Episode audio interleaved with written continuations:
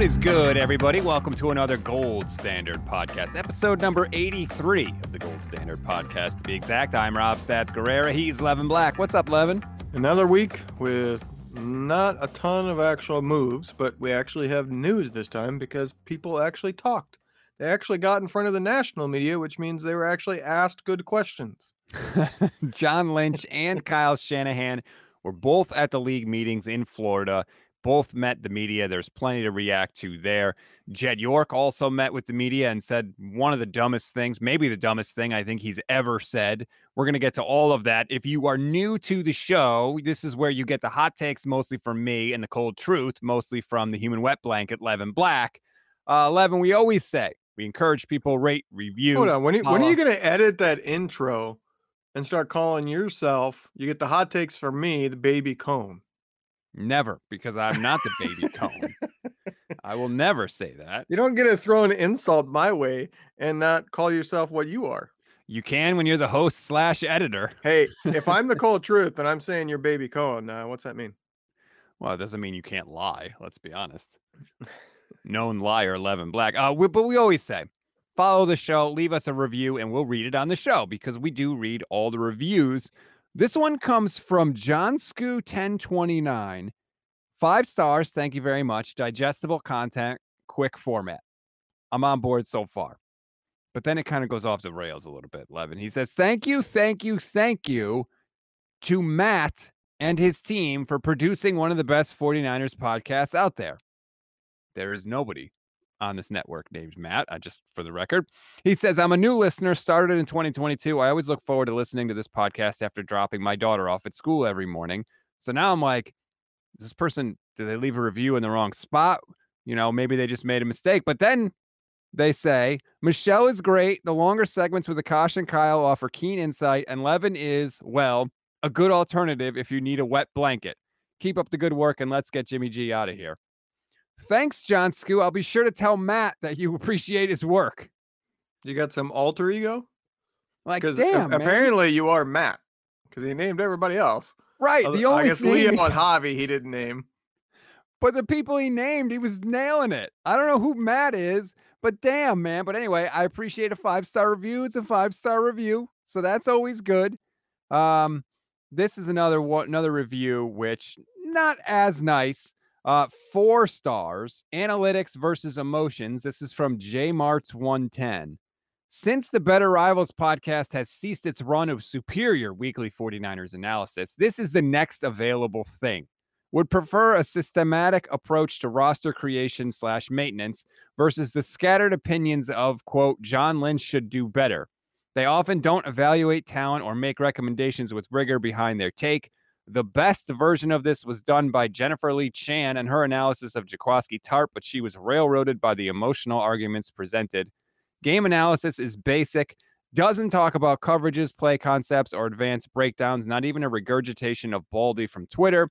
I'll continue to listen. Gee, thanks. Because it's more like having a beer with your friends who just casually watch football. I'd personally prefer a more serious take on potential courses of action based on some metric. Well, couple of things, J Marts 110. First, I'm not going to lie to people and pretend I can understand coverages and break down coverages and all that stuff. That's not what I do. I'm trying to learn more and I do every day. But until I feel confident in what I'm seeing and what I'm talking about, I'm not going to pretend like I do just to make the podcast sound more professional. That's not to say that our predecessor did that. He obviously knows his stuff. Just want to make that clear. That's not what you're saying. Right. Um, it's just you and I, that that's not our shtick. That's not our thing. Um, we both rewatch the games, but we don't. We're not coaches in our spare time like some of the people. Um, we don't sit and you know. I don't have the terminology so much. You know what I mean? I can't sit and tell you the play that they ran. I can just tell you what route somebody ran, or you know what I mean. Like right. I, I'm not gonna be able to break it down like an NFL coach can. Some people can and that's great for them. That's not me. I'm much more into the relationship between players, coaches, things like that. Right, emotional, as he said. Right. I think that we focus on different things. And look, if you're saying we need to get more people like that on the network, maybe that's something I can consider. And then it's on me to to bring those people on that, that do know that stuff. And that's fine. But I always promise authenticity. And I was not going to be authentic if I pretended to do that stuff. So I'm glad you still listen anyway. Again, appreciate I mean, it. Rob went to a college that doesn't even have football. So Accurate. yes. As we like to say, undefeated since 1929. uh-huh. All right, let's get into it, Levin, because we had people speaking to the media from the owners' meetings Kyle Shanahan, John Lynch, Jed York. I want to start with Shanahan, actually, because I thought he did the best job, uh, which is surprising because dealing with the media is basically all John Lynch does. But I thought Kyle's comments laid out basically what the 49ers plan was for this offseason and how they viewed the current state of the team. I came away with a few takeaways. First, Trey Lance is going to be the starter. They didn't officially say Trey Lance is going to be the starter, but they said everything but. So that's obviously good because that's something that I've wanted for a while. The offensive line holes are going to be filled by in house candidates. It's going to be filled by Aaron Banks, possibly Jaylon Moore, or they'll just keep Brunskill at right guard. And the third thing is they very, very clearly saw special teams as a huge issue last year because of the six outside free agents the 49ers have signed. At least four of them are going to contribute mostly on special teams. So they clearly saw that as something that they had to address this offseason. Do you agree with those? Disagree? Do any of them seem unfair? Uh, I wouldn't say anything seems unfair. The only one that I would uh, put an asterisk by is the second one. They're going to fill O line internally. Well, that's what they have to say right now because they want the confidence of the guys that are currently on roster. They don't want to go out and say, no, we need to find an upgrade, and then nothing falls into their laps. You know, they don't want to say, no, we plan to sign a free agent, and then whatever free agent out there they're talking to goes, well, now I have the leverage because I know they want me. You know, and that, that I'm in their plans. Or the draft. Like I, I don't think that you're just gonna go with who they got right now. I think they will probably draft somebody, probably bring in a middle tier vet who could slide into the be the starter, but is also fine being the backup. You know, somebody a little bit better than Tom Compton, I would say. Um, that so I would say they're not done at that position, but right now they have to say they're confident in the guys they have. Shanahan said that Banks was ready to go by the middle of last season, but because they were winning, he didn't want to change anything. Ready to go where a right guard? Left guard, I think, or, maybe right guard. Yeah, because It would have had to been right guard because Laken's there. So you're not going to slide him into right, right guard, and you're going to let Brunskill sit there and not do very well. I mean, Banks literally, I think, actually played only one snap last year.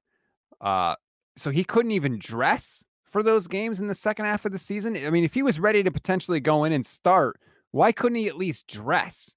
That that to me doesn't seem to match up. So I'm not totally sure I believe that from Kyle Shanahan, but I do think that Banks factors into their plans big time for this year. Certainly. And we should say I wouldn't be surprised if, if he plays either position. I could still see this team going out and finding a veteran that they slide in at left guard and Banks goes to right guard, replaces Brunskill. I don't think it's guaranteed Banks ends up going left guard, although I would say it's highly likely. I would think that they would want to put him at left guard because he's next to Trent, right? And well, that's also all the all his time in college was left guard. Yeah, he never played right guard before. I think it's a uh, it's a good combination, right? That's his comfort position. Plus, you're sitting right next to the best left tackle in football right now, who's obviously going to help him a lot. So I think that's why I think I would prefer to see him at left guard. I always like when you try and change guys the least. If this is what they did well yeah. in college and what they've done in their careers, let them do that in the NFL. Having to make big changes like that is very difficult to do. I don't disagree. Uh, there's plenty of players that somebody drafted thinking, well, we can, he can become this. It's like if he isn't that in college, he's not going to probably succeed at that in the NFL. Um, and you know, we've talked about how it, it's more difficult than most people like to think changing the side that you're on. It's not the same position. It is different. You gotta there's a lot of muscles, you know, when you're used to being on the left side, you develop certain muscles. Now, obviously, you're a pro, you're trying to develop the other side, but it is different because you're you're coming off the line, going certain directions. Your hands get more work depending on what side you're on, you know, things like that. There, there's little things, and then there's also probably a bigger part of it being the scheme. You know, you, you got different responsibilities depending on the side of the line you're on. You know, this team is going to run certain plays to the right. They do run a lot of the same plays to both directions, but not necessarily. There are plays out there that they've run that only go a certain direction because they like the offensive lineman on that side more. Or I don't know if Kyle factors this in. I'm sure some coaches do, some don't. You know, what way the running back's more comfortable. Some running backs see things better when they're running a certain direction. So that's the situation at guard. You're right about uh, developing the muscles, though. That's something that Bosa talked about last year when he was like, look, if you only rush the passer from one side, it, you know, puts more stress on one half of your body. So that's part of the reason he likes switching it up. Same thing applies to to offensive linemen too. It's the same thing. You're setting with the same leg over and over again. So we'll see what happens at guard. Uh, I hope Aaron Banks works out. You know, on a, on uh, yesterday's show, Kyle Posey and Akash talked about how good organizations don't wait for a hole to be there on a roster. They draft accordingly. They look ahead, and then so they have somebody ready to step up and fill that hole. I remember the former 49ers GM, Trent Baalke, drafting with a similar philosophy and getting crushed for it. He would draft guys that couldn't play their first year in the league, and then supposedly they would be ready to go. I just, to me, isn't it easier to just pick a guy that's ready to play now? I don't know. You're putting a lot of faith. Clearly, the Niners are putting a ton of faith in their scouting, their drafting, and their ability to develop guys. Yeah, I, I think saying that sounds nice, but the reality is you just have to draft guys who are good. That's period. That, that's it. Doesn't matter if you draft them and they're good as rookies or if they're ready to go year two and they get the opportunity. Does not matter. You just have to draft guys who end up succeeding, end up being decent draft picks. That's it. It, it doesn't matter now or in two years or three years, you know, if you're drafting for the future. You can draft for the future or you can draft for the right now. It doesn't matter. You just have to get the right guy. Otherwise, you're going to fail. That, that's all it comes down to. I, I think it's a, a, lot. People like to make it more than it is.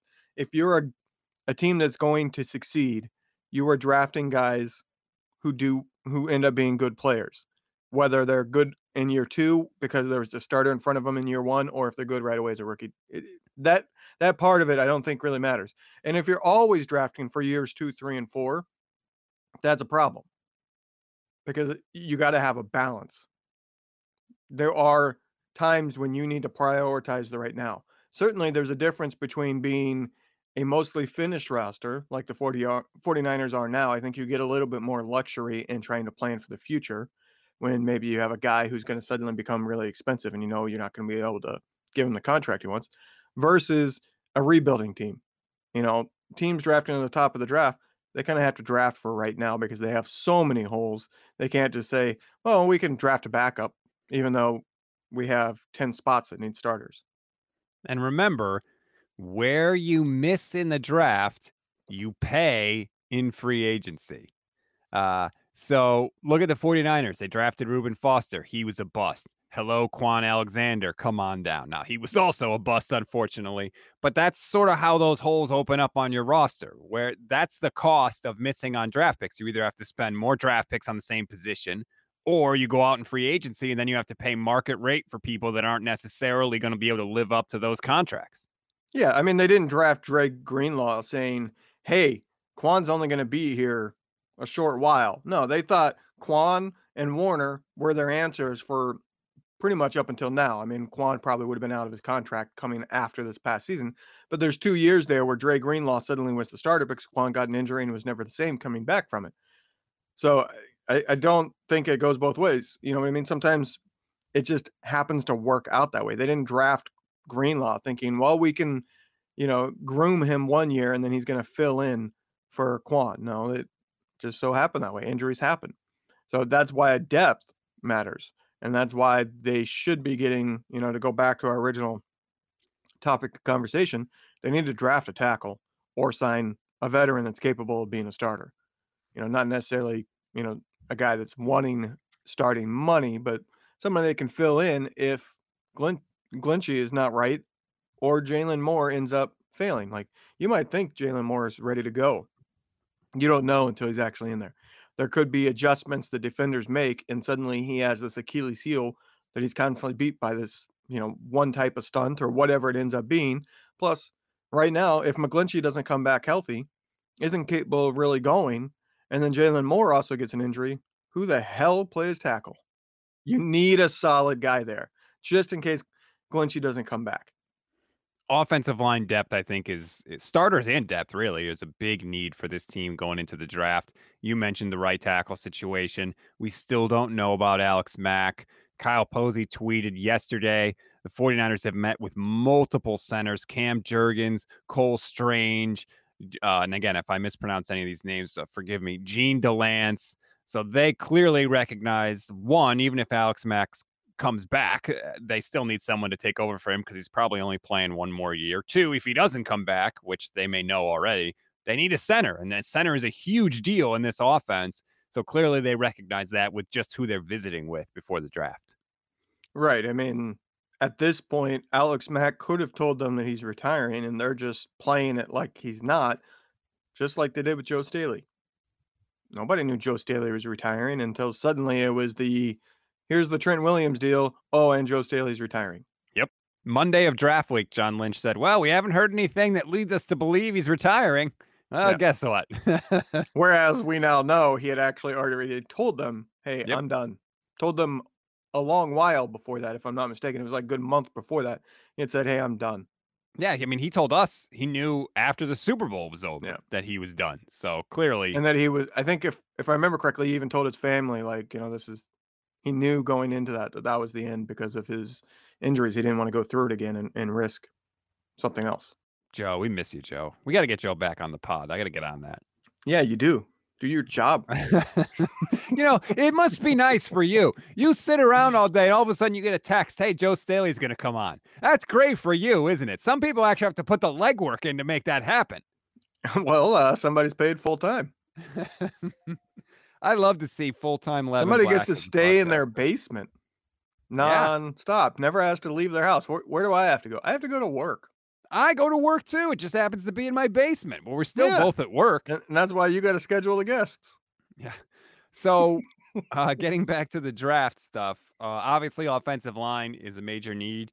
Safety, I think, is a major need. I still think corner needs to be addressed. They need to add more depth there. And I think we'll see the Niners take another receiver and another running back in the draft. I think they're going to add to both of those spots because right now at receiver, especially, it's it's Deebo, it's Aiyuk, it's Jennings, and maybe Ray Ray McCloud. But I continue to think that he's not going to have a major receiving role. I think he's going to be primarily special teams. I mean, I, I watched obviously a lot of Steelers games because I live in Pittsburgh. Ray Ray McCloud is he he's obviously really good with the ball in his hands. That's why he's a returner. And that's pretty much all his receptions. All his receptions were here's a wide receiver screen, do something with it. That's why his career yards per reception is under 10 because they were all screens. Well, if you're the 49ers, you're going to run a screen for Deebo or Ray Ray McCloud. I think I'm going to choose Deebo. so yeah. like he's he's not needed in that role. So I, I agree. He's not going to be a big part of it. But there's there's another reason why they need to go wide receiver. And that is they could be up against it in a year. There, there's certainly a scenario here where either Deebo gets his big extension or he hasn't gotten it yet because they're still fighting. That could still turn sour. We don't until there's an extension. There's the possibility that turns sour, but there's also the possibility that Aiyuk puts up big numbers now that Lance is the starter and that's who he's close with. And now you got a situation where Aiyuk is wanting a big deal. And so it is possible that we go into next offseason where you have Deebo already on his big deal because he ended up getting his extension. And Aiyuk is at the point where he's saying, give me an extension or trade me. And so the Niners need somebody to be able to fill in. You know what I mean? Like they need somebody that's capable of playing on the outside. Jennings is a guy that's up and coming, but you need another option there. You don't want to put all your eggs in one basket if you get into a situation where one of those two receivers that you right now are counting on as your starters are saying, give me the big deal or I'm out next offseason. Because it's possible one of those get to that situation.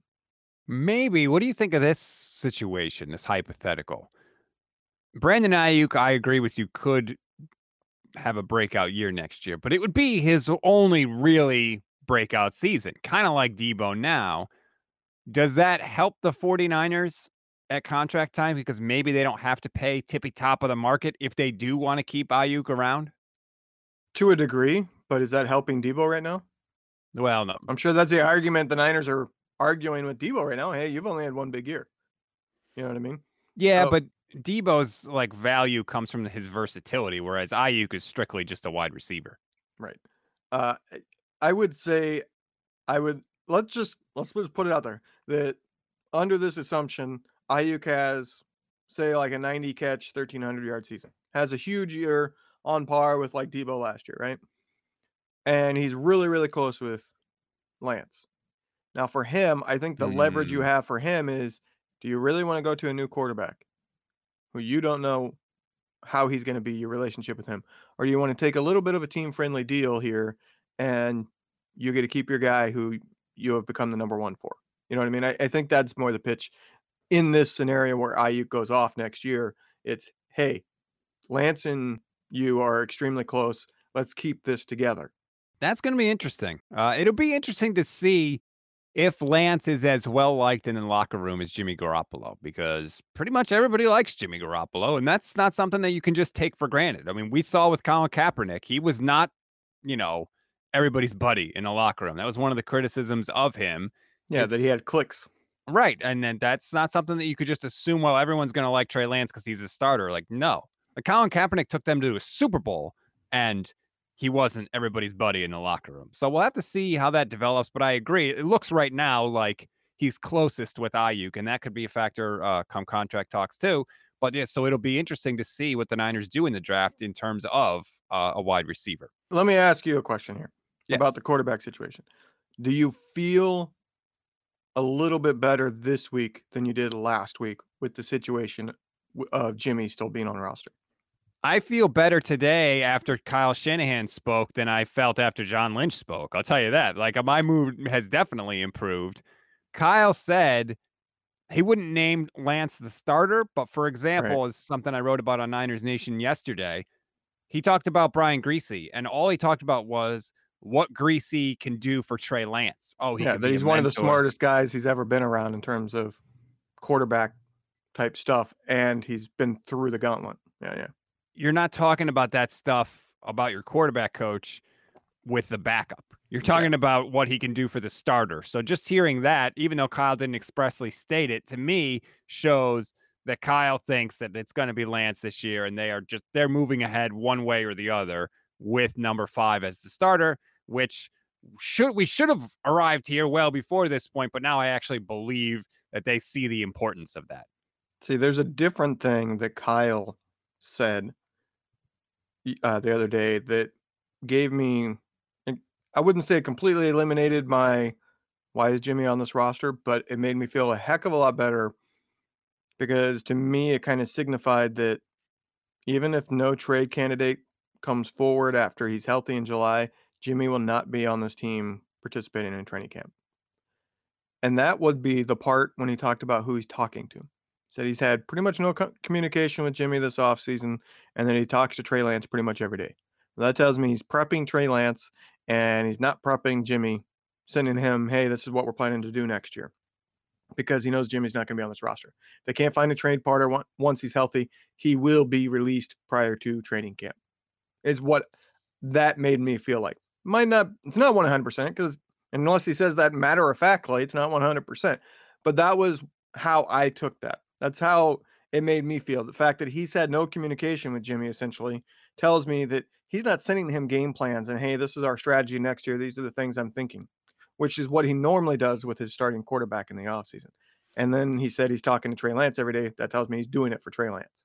The thing that was interesting about that too is he didn't frame it like I'm not he didn't frame it like I'm not just not talking that much with Jimmy this offseason. He said like Jimmy yeah. usually doesn't talk that much in the offseason, which like look, I, I don't have any hard proof of this, but I would feel like most of the time head coaches and quarterbacks talk a lot during the offseason. Like I'm pretty oh, sure yeah. Patrick Mahomes, especially offensive, Reid, yeah, offensive right, like, head coaches, they're coming up with game plans. Like we know Tom Brady in the offseason was game planning for the next season already with whoever his offensive coordinator was.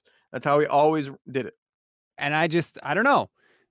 Maybe that says something about Jimmy's level of commitment in the offseason. Maybe it doesn't. Uh, you know, I want to be fair, but I'd, oh, I'll just say this. I would much rather have a situation where the head coach is talking to the starting quarterback every day, especially when it's a, a guy with as little experience as Trey Lance has had. So I love hearing that. That puts me in a great mood. It, it is kind of surprising that Jimmy ghosts so much because it's not just Kyle Shanahan. That's true. There, there are a lot of players that have said, yeah, Jimmy's pretty much impossible to get a reply back from. You know, it, is it a massive issue? No. If a quarterback is really good, do you end up ignoring that and it's not a problem? Yes. But if you're not, you know, an Aaron Rodgers, Tom Brady, communication and team cohesion is a big part of what you're going to bring to the table. And that is what everybody says Jimmy brings to the table, which, yes, to a certain degree, he is great in the locker room. But if he's ghosting everybody in the offseason, that is somewhat of a negative. I agree. When you're if you've reached a certain level of play, like Ben Roethlisberger was a Hall of Fame quarterback, he did not strike me as a dude that was working on his craft a lot in the offseason. No, he flat admitted it prior to, prior right. to his comeback two years ago. You know, when he was coming back off the injury, he said that that time off for the injury, all the physical rehab he had to do, that was really the first time he's ever truly worked out. And he came into camp in like great shape. You know, he wasn't fat Big Ben anymore. And he admitted like he's never really worked out. And then coming into last year, he talked about how he continued that. And it's really the first time that he's kind of had this true workout regimen. And by the way, he is definitely the type that also ghosted people. That is one of the negatives around that. He is very standoffish with both the city. Like, there's not a lot of love for Big Ben in the city because he's never really engaged in the city. Like, he's definitely been communication wise has that negative. So I mean, it's possible to still play at a super high level if you do that, but it's not it's not likely. And so I like that Trey's in contact with Kyle every day. That's awesome. Like you know, I don't want them to get caught, but I'm like violate the CBA, like whatever. Have as much communication as possible. You know, there's a story of Tom Brady he went to go visit with Byron Leftwich, which was against the rules in the CBA, and he mm-hmm. actually went to the wrong house. Yeah, and yeah, it was yeah. a whole, and he never got punished for that, shockingly. But like, yeah, yeah I want my quarterback to try and do as much as possible. Uh, so that's a good point by you to bring up that comment uh, from Kyle because I, I agree. I think it was pretty telling. Yeah, that, that's what I feel like. It, it signifies Jimmy will not be around next year. Let's take a quick break. And when we come back, just before we go, the 49ers owner is Jed York, as everybody knows. And he said what I think is maybe the dumbest thing that I've heard anybody say about the Jimmy Garoppolo Trey Lance situation. And uh, I'll tell you what that is when, when we'll give you our reaction to it when we come back. Back here on the Gold Standard podcast. Okay, Levin, uh, we talked about John Lynch speaking at the league meetings. We talked about Kyle Shanahan speaking at the league meetings. Jed York has also met the media while in Florida, and he was talking about the 49ers quarterback situation. And I, I don't know if he had been day drinking or if the ghost or the spirit of David Lombardi came down and like possessed him and took over his body. But he said one of the most absurd things about the 49ers quarterback situation. He started comparing it to Steve Young and Joe Montana. And he said, if Steve Young can sit for four years and play at a Hall of Fame level, then anybody can sit. And he said, if that's the situation we have, sign me up for that problem any day. And I just there's a lot of avenues to go down, all negative with this comment. Like, first of all, most obvious thing in this scenario, he's comparing Jimmy Garoppolo to Joe Montana. Like, right there, red flag, full stop, hard pass. What the hell are you doing? Joe Montana and Jimmy Garoppolo, they shouldn't even be mentioned in the same sentence. Joe Montana played in four Super Bowls. He won all four and he never threw an interception. Jimmy Garoppolo played in one Super Bowl. He threw multiple interceptions. Like, Jed, come for someone that grew up around this team, how could you make such an absurd comment? So, yeah, there, there's that aspect. I think it's very disrespectful to both Joe Montana and Steve Young. There's a reason why the Colts didn't get Matt Ryan and immediately say, "Hey, we got Peyton Manning again."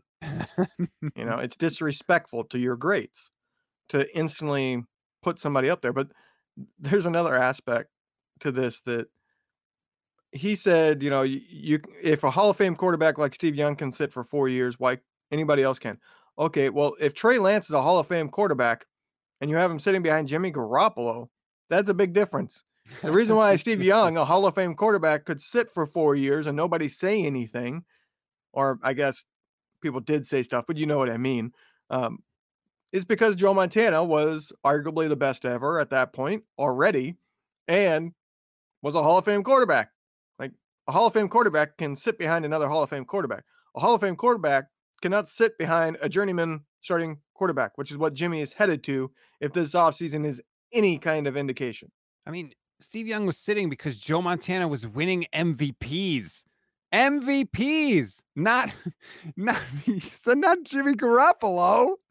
I mean, come on, man. I I just talked with Leigh Steinberg, who used to represent Steve Young, and he mentioned at one point they had Montana, who was the highest paid player in the league, and then they had Steve Young on the bench, and Steve Young was the fifth highest paid player in the league, which tells yeah. you that they knew Steve Young was really damn good, but Joe Montana was the best. That is not the situation with Trey Lance and Jimmy Garoppolo. And that's my other reaction to this. The reason why they could do that is because there wasn't really a salary cap yet. the reason why you draft somebody super high is so that you get them on a cheap deal and you can use that savings on the rest of the roster to kind of upgrade the rest of the roster while you have a young quarterback. Well, if you wait four years, you lost all of that opportunity. That's a major difference here. You can't wait four years for the cheap quarterback to suddenly become expensive and then suddenly insert him. You lose all of that advantage, not to mention if you make a somebody drafted number three overall, I'm not even saying specifically Trey Lance, any quarterback drafted that highly, sit for four years, they're not signing to stay with you. They're getting the heck out of town. Right. So, I, and maybe it's just a case of like this has been going on for so long, and they've been asked about this so many times that people are just they don't know what to say, and so they kind of word salad their way through it. Um, but I just thought the whole comment was just absurd. It was just absurd from Jed York, and I just it struck me because like like I said, he's not somebody that you know never had anything to do with football, and then all of a sudden came into becoming an owner because his dad bought the team. Like, no, he's in the the DeBartolo family, like the York DeBartolo family. He grew up around the team, so it it just blew me away. And I just wish that he would not have said anything at all because every time he talks about the quarterback situation, I feel like he makes it worse.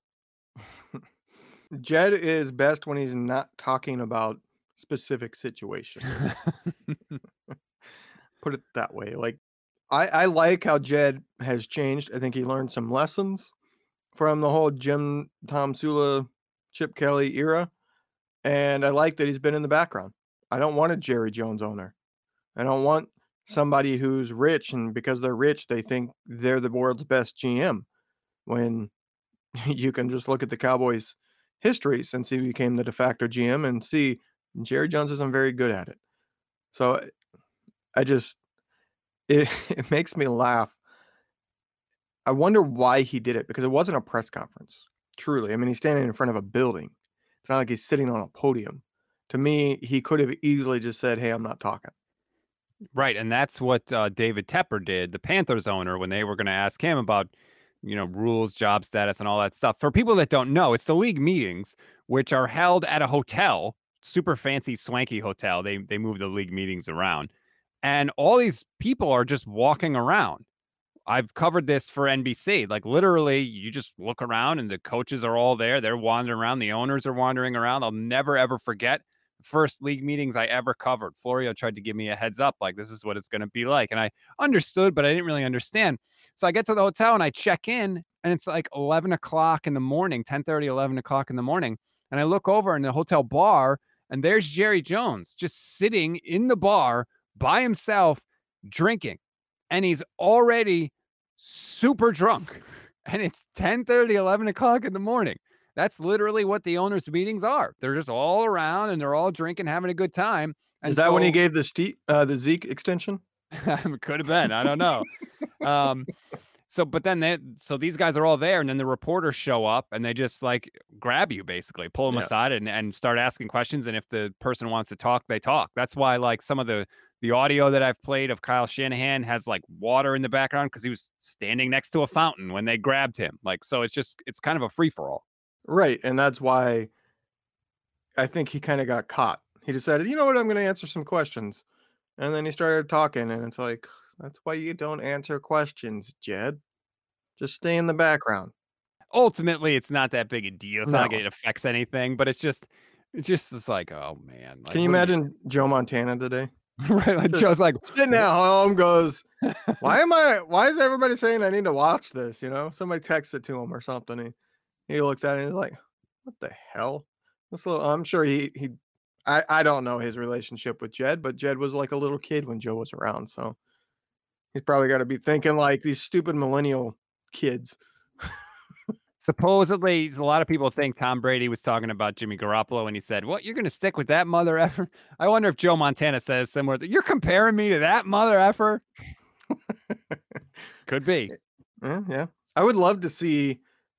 I don't think it's ever happened. At least I never heard about it. Joe Montana and Tom Brady to like sit down together and just have like a episode together, you know, like a podcast or something, you know, like that barbershop thing or whatever. That that would be really interesting for those two to just like kind of talk to each other and tell stories and, you know, was it like this for you?